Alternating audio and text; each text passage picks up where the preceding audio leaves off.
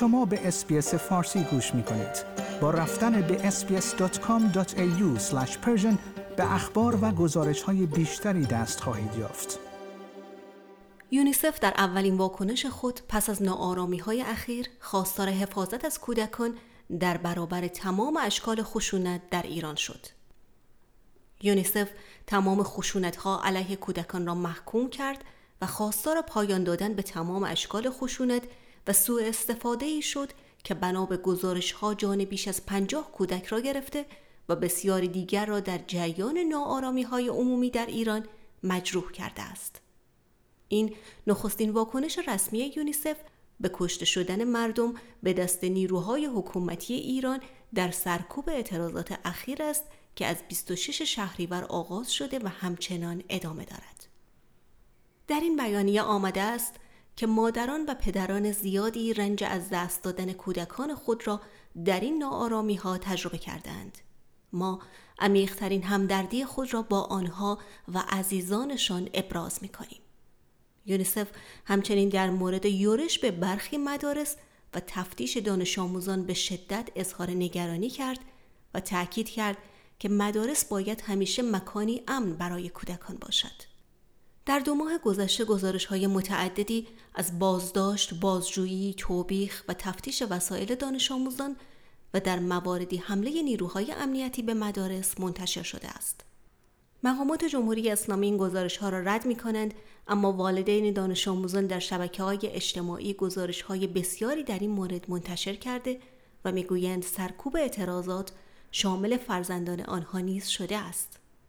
در همین حین مدیر پیشین دبیرستان رضوی نژاد کرمان که به علت مقاومت در برابر نیروهای امنیتی برای در اختیار گذاشتن فیلم دوربین های مدار بسته برای شناسایی دانش آموزان معترض اصل شده بود سکته کرد و درگذشت. به گزارش صدای آمریکا در جریان اعتراضات سراسری ایران حدود یک ماه قبل دختران دانش آموز دبیرستان رضوی نژاد کرمان در محوطه مدرسه تحسن کردند و شعار دادند. پس از آن نیروهای امنیتی به مدرسه یورش بردند و از زهرا لوری مدیر مدرسه خواستند دوربین های نظارتی را بازبینی کنند و همچنین خواستند که اسامی دانش آموزان حاضر در اعتراضات را در اختیار آنها بگذارد. زهرا لوری مدیر 56 ساله این دبیرستان دخترانه حاضر نشد اسامی دانش آموزان را اعلام کند و فیلم دوربین ها را نیز پاک کرد. او به همین دلیل بلافاصله به اداره آموزش و پرورش احضار و سمتش ازل شد. خانم لوری مدتی کوتاه پس از برکنار شدن از شغلش درگذشت. هرچند علت فوت او بیماری اعلام شده است اما برخی منابع مستقل اعلام کردند که فشار نیروهای امنیتی و همچنین نحوه برخورد با او در مرگش نقش داشته است. در همین حین به گزارش بی بی سی فارسی گروه هکری بلک ریوارد بعد از هک کردن خبرگزاری فارس بولتن محرمانه ای را منتشر کرده است که این خبرگزاری برای حسین سلامی فرمانده کل سپاه پاسداران تهیه کرده بود.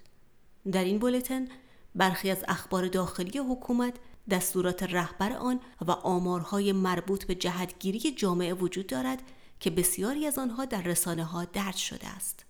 بنابر نوشته بولتن فارسی علت ورود مستقیم رهبر حکومت به مسئله جمعه خونین زاهدان تأخیر ابراهیم رئیسی و علی شمخانی رئیس و دبیر شورای عالی امنیت ملی بوده است. در بخشی از این بولتن به آمارهای نهادهای حکومتی اشاره شده است. بر اساس آمار ارائه شده در بولتن فارسی 84 درصد مردم اعتراضات خیابانی را عاملی برای کاهش مشکلات می دانند. در بخش دیگری از اخبار و آمارهای داخلی آمده است که بزرگترین دستاورد اعتراضات ریزش ترس مردم از نیروی انتظامی و نظامی است. علاوه بر این به این موضوع هم اشاره شده است که تعدادی از فرزندان یا کارمندان دولت و خانواده های شهدا در جمع بازداشت شدگان بودند. به گفته این گزارش 70 درصد مردم تمایلی به حضور در راهپیمایی در حمایت از نظام و انقلاب ندارند. چهارشنبه 9 آذر خبرگزاری فارس ضمن تایید حک شدن این خبرگزاری پذیرفت که بلتنهای محرمانی این خبرگزاری برای آگاهی برخی مسئولان تهیه شده و در اختیار هکرها قرار گرفته است. این خبرگزاری همچنین در واکنش به این حک نوشت که به دنبال این اقدام فعالیت سایت حدود یک روز و نیم برای کشف منشأ آلودگی متوقف شد که البته بعضی سرویس ها مثل سیستم کامنت گذاری تا ارتقای امنیت شبکه موقتا غیر فعال شده است.